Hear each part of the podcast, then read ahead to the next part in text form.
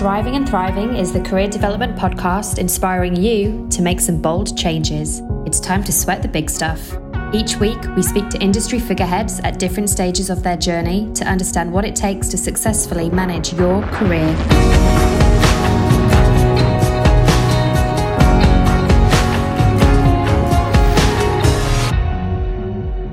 This podcast is proudly sponsored by Tech Life Sydney. Skill shortages locally are impacting businesses' ability to scale as well as nurture Australia's future product and engineering workforce. To compete on the global stage, Sydney is in need of world class tech talent, which is why Tech Life Sydney creates awareness of the vibrant tech scene evolving in Sydney. Tech Life Sydney showcases the best of both worlds an opportunity to work with world class businesses and to enjoy a lifestyle only Sydney can offer. Visit www.techlifesydney.com to check out all the businesses on the Sydney map. I'm your host, Laura Johnson, and today I'm lucky enough to have Neil Gunning as my wonderful co host. Today we're thrilled to be joined by Maria. Okay, Maria, to get started, do you want to tell us a little bit about your career background and your current role? Yeah. So if I look back in my career and how I landed in talent acquisition, I think most people say they fell into it.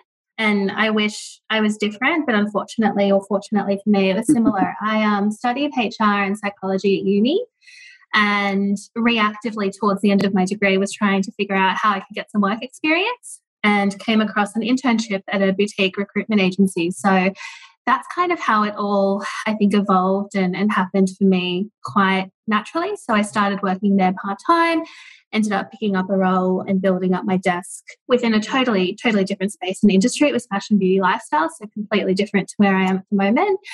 And I think that's really where it evolved. And I, rather than wanting that sort of focus on HR and progressing down that pathway, I think I, I really saw and was energized by finding roles, finding great humans for, for my clients, although, again, very different to the industry I'm in now. And it sort of spearheaded and spitballed from there. I worked with a couple of high profile clients, and one of them, the husband of one of my closest and, and sort of main clients, is a really well known and high profile human in the tech world. And having some exposure to him and his brain, the environment he was operating in, his business at the time. This is probably seven years ago.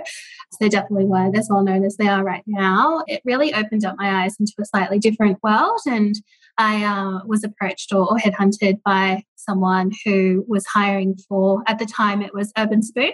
So the food tech company startup. Mm. They'd been acquired by Zomato, which was headquartered in India. And anyway, it all kind of happened very quickly, but that was my first exposure into the technology or, or startup world more so. Scaling teams really quickly, hiring very aggressively, very, very stereotypical, I would say, work hard, play hard environment. You know, huge sales team, lots of things that I wish I hadn't seen. But it was a really, really interesting experience. And I think kind of opened up my world to a completely different space. And that's kind of where it started. I mean, I've worked in multinationals, I've worked in RPO, in house, I've had a really diverse spread of experience in terms of the businesses that I've worked for. Japanese company, American companies, a Finnish company most recently, and definitely have had, I would say, exposure to a lot of different environments, whether they're really regulated, very greenfield, and have always been drawn to, I think, sort of the, the scale up style of environment. That seems to be where I've really thrived and really my sweet spot in terms of the growth, the um, potential ambiguity, but also I think equally opportunity to really change the way things are done. So, yeah, I've been at Prospa for seven months now. Feels like a lot longer, but yeah, we've just hit the seven month mark. And when I first started, it, we were a team of two, and now we've scaled to a team of four and still hiring it's a shameless plug. We are hiring at the moment, and I would love to to find someone before the new year because it is an incredibly complex market, as we all know as recruiters.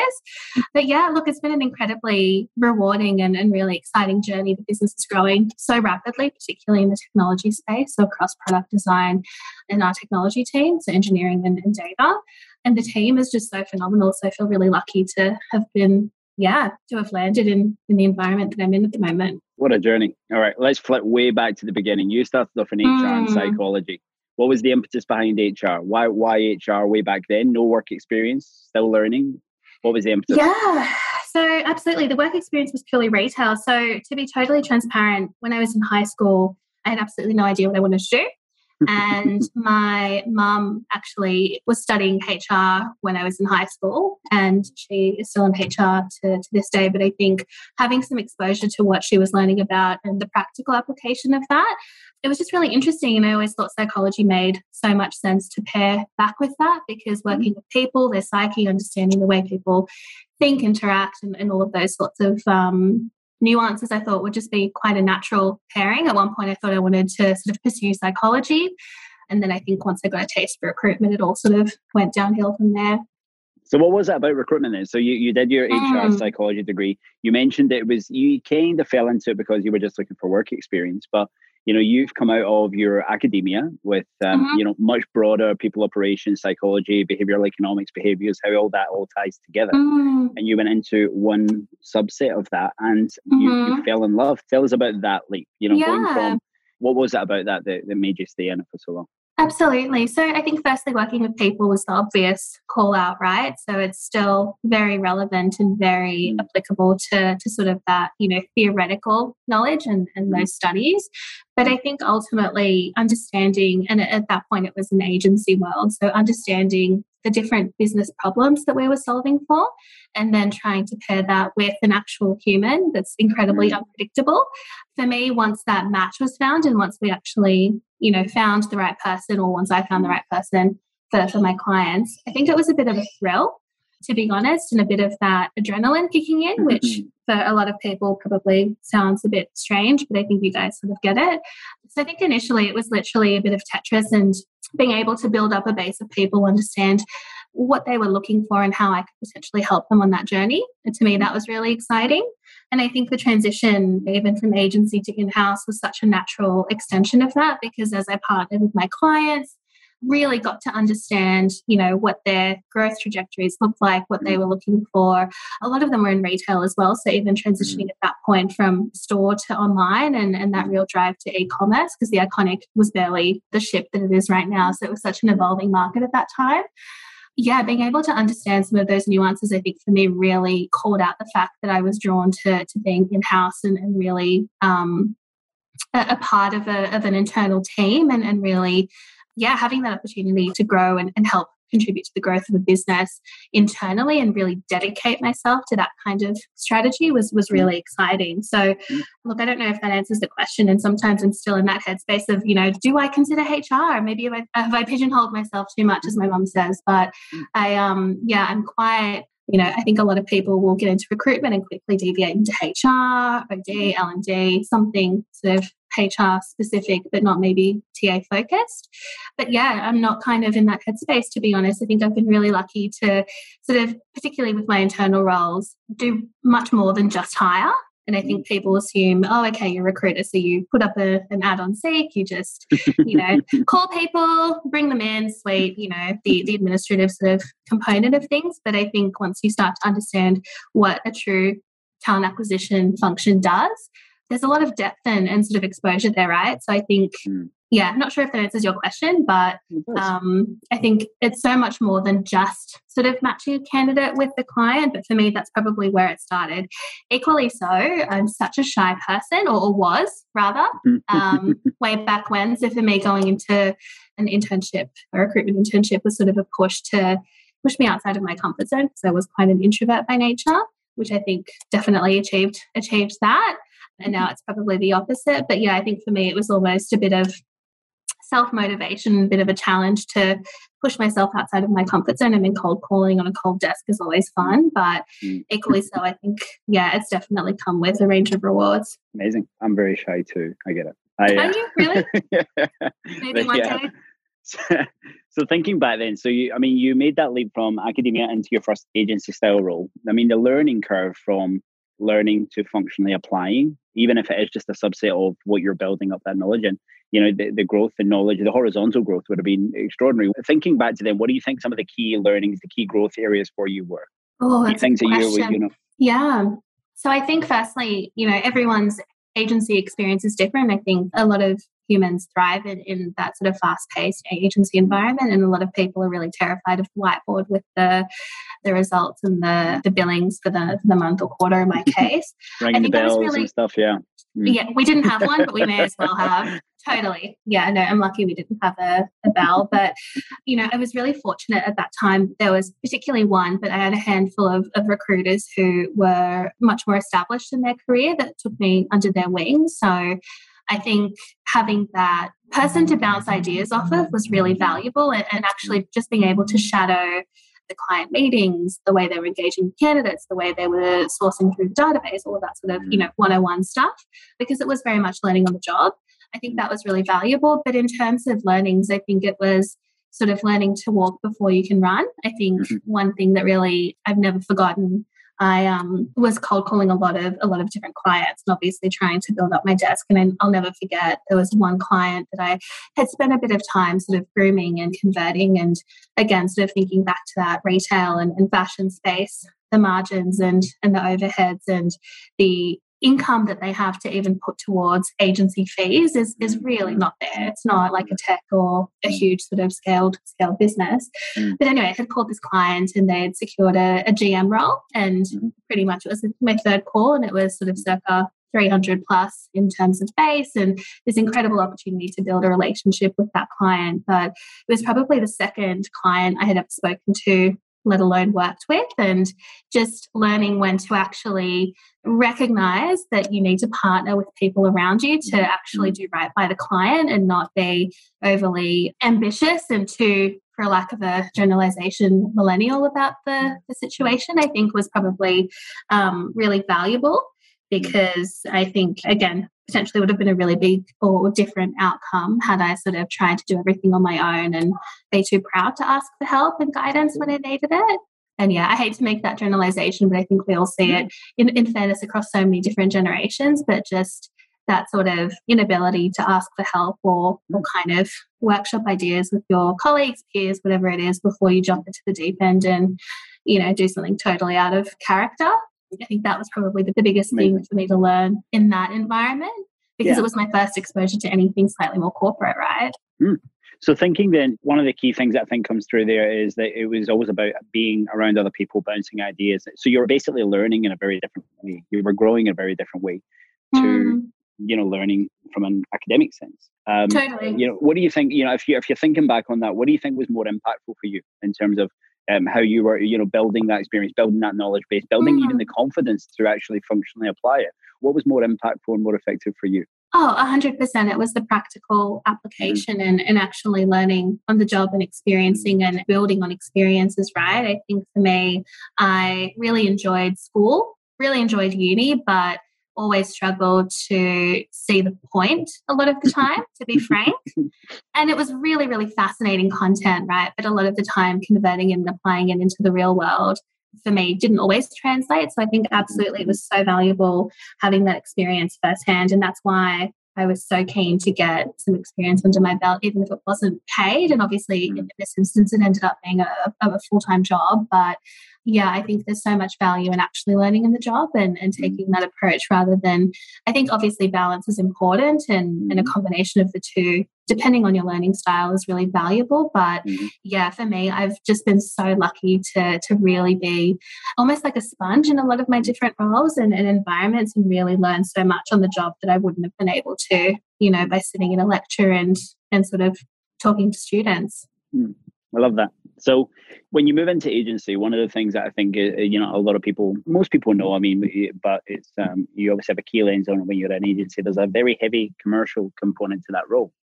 You're mm. obviously you've come from a very people focused, normally indicative of a high EQ, highly empathetic people person. You've moved into a business where there's a very high commercial element where you're having to find that blend of people focused and commercial focused. How is that learning curve?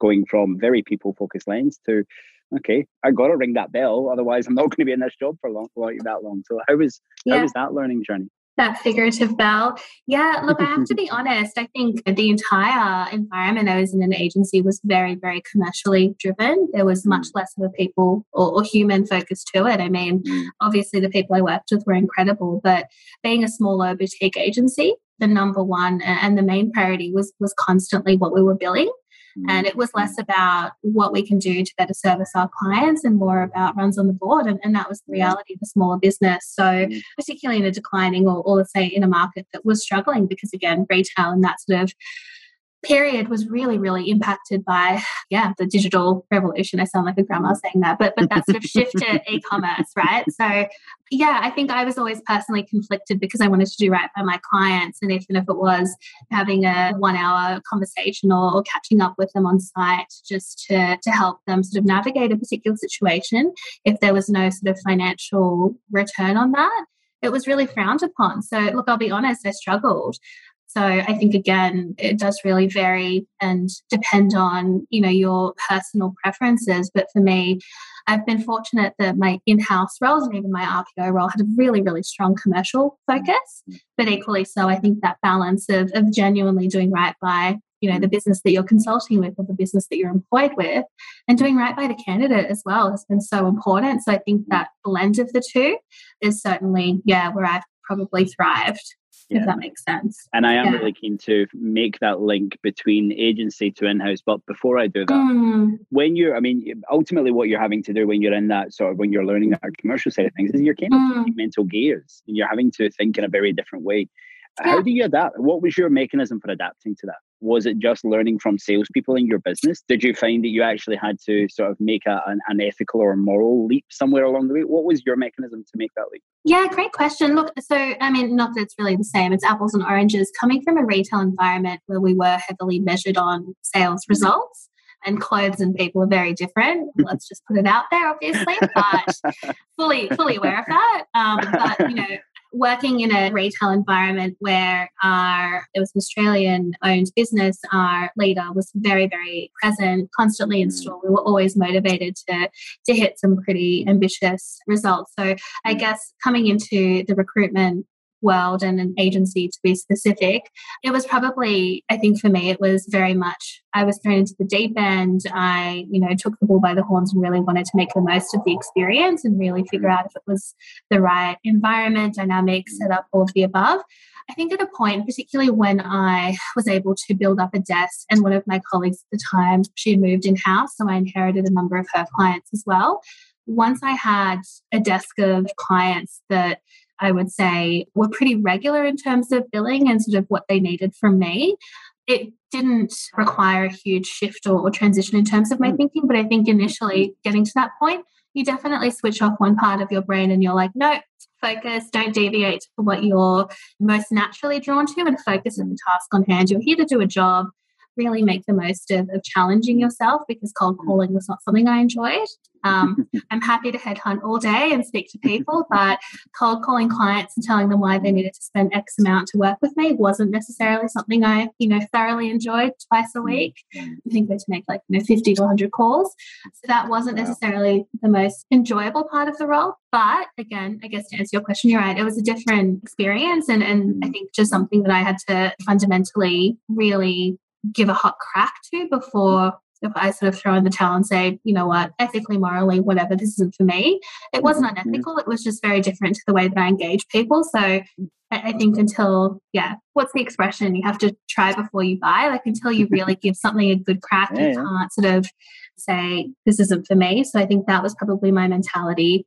And, you know, I, at that point in time, was really excited by that industry. So really wanted to learn and mm speak to as many businesses as I could and try and understand the commercial side of it as well. So probably took that as an opportunity to learn a little bit more about the space. And before I do make that link now to the internal stuff, if you were to give you, if you could give you your agency self back then one bit mm-hmm. of advice, you know, something that you think would have helped you, made you feel mm-hmm less stress, less whatever. It doesn't matter what, what the first bit of advice you would give yourself back then. Uh, drink less coffee. Honestly, it was a problem. um, genuinely, drink less coffee. But no, in all seriousness, I think the advice, and this is advice like I before I left, I had gotten to the point where because I had transitioned into the business from an intern to an employee, we had interns obviously as I transitioned out, and I had at least two interns a day. So I had 10 people each week two a day that I was sort of unofficially responsible for. And even, you know, this was feedback that I provided to them sort of when I was a little bit more confident, let's say, or, or comfortable in my own recruitment skin. It's probably the advice would be to not force myself to continue to operate in an environment that I knew I naturally wasn't excited about or, or drawn to. And I guess the nature of the role itself I pushed myself, you know, again, absolutely no regrets. I think it was such a phenomenal learning experience, but I probably mm-hmm. overstayed my journey there because I mm-hmm. thought it was the right thing to do and just to challenge myself. And I thought it was the right thing to do by my clients because they'd experienced so much turbulence within our agency and sort of their account manager, so to speak. Mm-hmm. But yeah, I kind of wish I had jumped the jumped into the internal world a little bit sooner, to be yeah. honest. Mm. That's probably the one thing. Yeah. I love that. And I think that's advice that yeah, yeah. Oh, like I'm, I'm just gonna act like you didn't say that. Um, mm-hmm. the, yeah, I think that that's advice that a lot of people can take a lot from because I think that's something that a lot of people only later in life they they start to think totally. about. So I think, uh, yeah, I think it's great advice. Okay, now that leap from agency into internal. Mm-hmm. Tell me about that. What was the impetus? What I mean, it, sounds like we already kind of get what the impetus was, but you know, I, I won't make any assumptions. So, what was the impetus? Mm-hmm. And then, when you first made that leap, what was that learning journey like?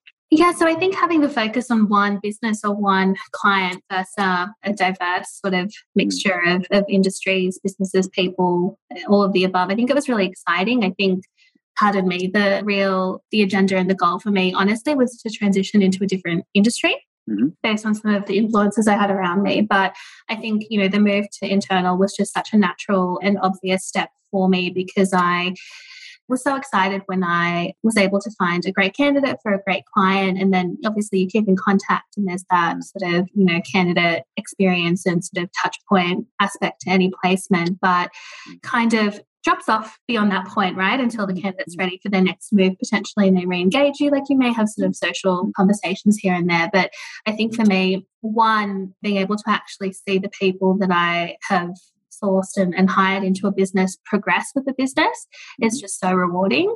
And two, actually being able to help contribute to solving bigger business problems were probably the two things that for me solidified the fact that I was case in point, an internal recruiter, and certainly not someone that really thrived as much in an agency setting.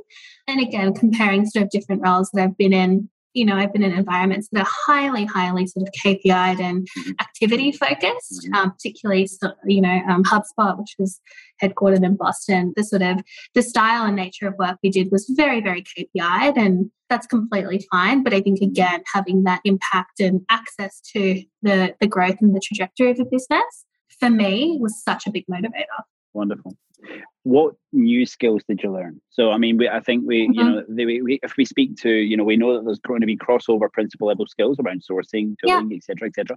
what are the new yeah. skills that you learned?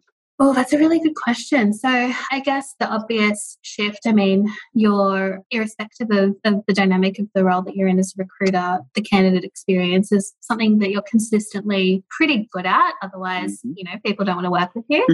but I think the hiring manager piece and the, the partnership internally was obviously the biggest shift because typically, and, and again, it varies from client to client, typically as an external recruiter, you probably don't get as much access, as much context, information, trust, all of the above, right? Mm-hmm. Whereas when you're physically a part of a business or you know, when I was an RPO, I um, was consulting for Canon, but I was so lucky that, you know, they basically treated me as an employee. No one knew I was an external consultant. I was very much a part of that HR function. Mm. And it's a different style of conversation, right? And you can have a broader conversation around tell me about the capabilities in your team. What gaps do you have? And it doesn't turn into a, oh, are you just trying to BD me and pick up more business? It's a genuine conversation. yeah, yeah, yeah. Um, there are less sort of commercial implications to, to some of the questions that you ask. And I think it's just a different layer of trust. So, mm-hmm. to answer your question around the skills, I think it was probably shifting my mindset and yeah, bringing up the dial on the communication and the partnership piece to make sure that I understood and, and understood the context of the team, the business that I was hiring for, but also was able to build that trust in those longer term mm-hmm. relationships. That was probably the shift because again, I think reflecting on, you know, my agency time, you absolutely have great relationships with your clients, but it's so surface. And it's always about, hey, need someone urgent, you know, help me find someone, cool. Yeah and then you're googling and you know trying to research the company so i think it's just it's a different layer of information and and yeah it's a different style of conversation different right? different so different engagement style different totally. exchange, different way of exchanging so i mean what mechanisms did you put in place for that then to make that shift because i mean you're mm-hmm. you're still speaking to humans you're still looking to fill their yeah. jobs you know like mm. so uh, you know sure. was that just a learning on the job or was it actually a moment where you thought okay no no i have to change my style yeah, great question. I think in terms of mechanisms and tools, I definitely built a lot of structure around the way I engage with people. And, you know, this is going back a little while, obviously now, but I, um, going through, and this was particularly my RPO time, going through quite, I would say, structured onboarding mm-hmm. process, mm. pardon me. It was definitely building out certain tools, sounds so basic, but even things like a job brief template mm-hmm making sure that I was keeping myself accountable, particularly if it was the first time I was meeting with someone around the mm. style of questions. So I could build a bit of a almost a journey map when I spoke to mm. candidates. So mm. definitely, yeah, had certain tools that I sort of uh, held myself to account. Outside of that, to be honest, I think majority was really learning on the job. I mean, because I've had such a diverse spread of industries that I've worked in, for me, it has really been getting in, understanding the business, shadowing teams, really getting a sense of what the business does, what impact or mission the business has, how to really communicate that in a language that will make sense for different candidates because I've always been a generalist. I've always mm-hmm. hired technical roles, you know, people that are in HR, legal, sales, mm-hmm. marketing, just cross functionally. So mm-hmm. I haven't necessarily specialized in a particular discipline or industry. So I think absolutely. Majority of my learning and, and, sort of adjusting has been on the job and i think mm. reflecting on some of the feedback i always get it is about that adaptability and that ability to really embed myself in a business and kind of start to speak the lingo start to understand the lay of the land and really have a knack for adjusting how i communicate so that candidates can actually get a sense of what they're potentially coming into. Yeah yeah, I, I, don't think, just again reflecting outside of RPO, I don't think I've ever really stepped into an environment that's been incredibly structured. So I've had to create that structure myself as I go. Mm-hmm. But a lot of it has, I think, really been understanding the business and getting mm-hmm. behind mm-hmm. their mission so that mm-hmm. whoever I'm speaking to, yeah, that it makes sense and it all kind of connects. Mm, wonderful. Thinking through, I guess, more specifically your eternal career, can you give any examples and feel free to take a few seconds if you have to of you know those eureka moments you have through your career where you've just like it could be a new tool a new system. You've just learned something you've just saw something you've heard someone say so eureka moments that literally you resonate with you for long periods of time and you utilize that the way through your career. Do you have any of those eureka moments that you can reference uh, both in terms of what was the eureka moment what was it you learned and uh, yeah what was the eureka moment and what you know what was it you learned and how did you learn it? Oh this is tricky in complete transparency and honesty, I don't necessarily think there have been too many eureka moments. I think I've mm. definitely been really fortunate in terms of the network of people that I've worked with. And again, that sort of collaboration and, and knowledge sharing aspect has always been something I've been able to do in, in all of my roles. In terms of a eureka moment, yeah, to be honest, I would say the one that I referenced earlier when I was in an agency world and sort of had some exposure to, you know, the technology world and a bit mm-hmm. more of a of an understanding of, of that market. That was probably a eureka moment for me just in terms of broadening my ambition. I don't know if that's the mm. right way to say it, but broadening sort of the trajectory that I had positioned in my own brain and mm-hmm. being a little bit more open minded in terms of mm-hmm. industry and the type of environments I really was excited by. So that was mm-hmm. certainly, I think, a very small eureka moment. Outside of that, though, I think, yeah, it's probably more more advice than specific moments.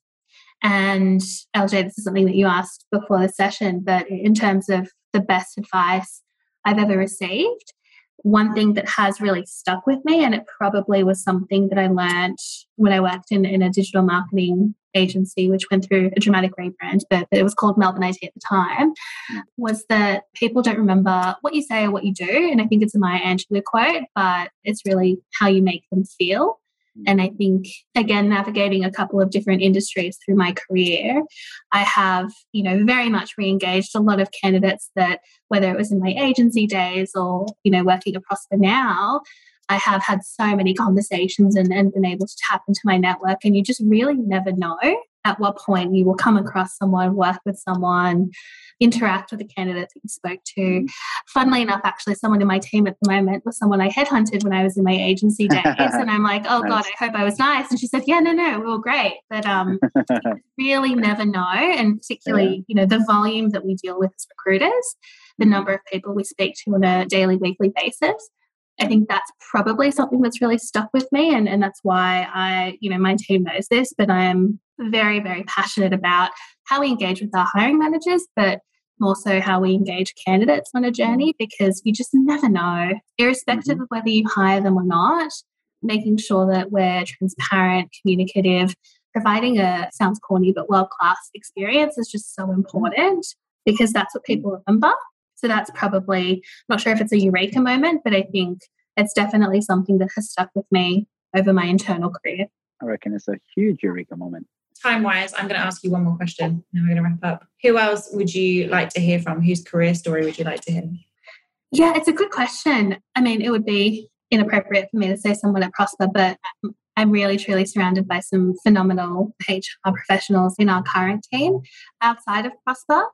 I think Aubrey Blanche is someone who I've met a handful of times and um, have interacted with. And she's just incredibly knowledgeable when it comes to diversity and inclusion, particularly as the world evolves. So, if you can align from a, a time zone perspective, would highly encourage you to reach out to her. She's absolutely phenomenal.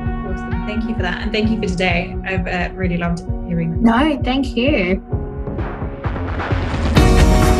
Want to know more about how to get ahead? Be sure to check out striving.io for career development tools and mentorships to guide you through. Striving and thriving. Striving and thriving. Striving and thriving. Striving and thriving. Striving and thriving. Striving and thriving. Striving and thriving. Striving and thriving. Striving and thriving. Striving and thriving. Striving and thriving. Striving and thriving. Striving and thriving. Striving and thriving.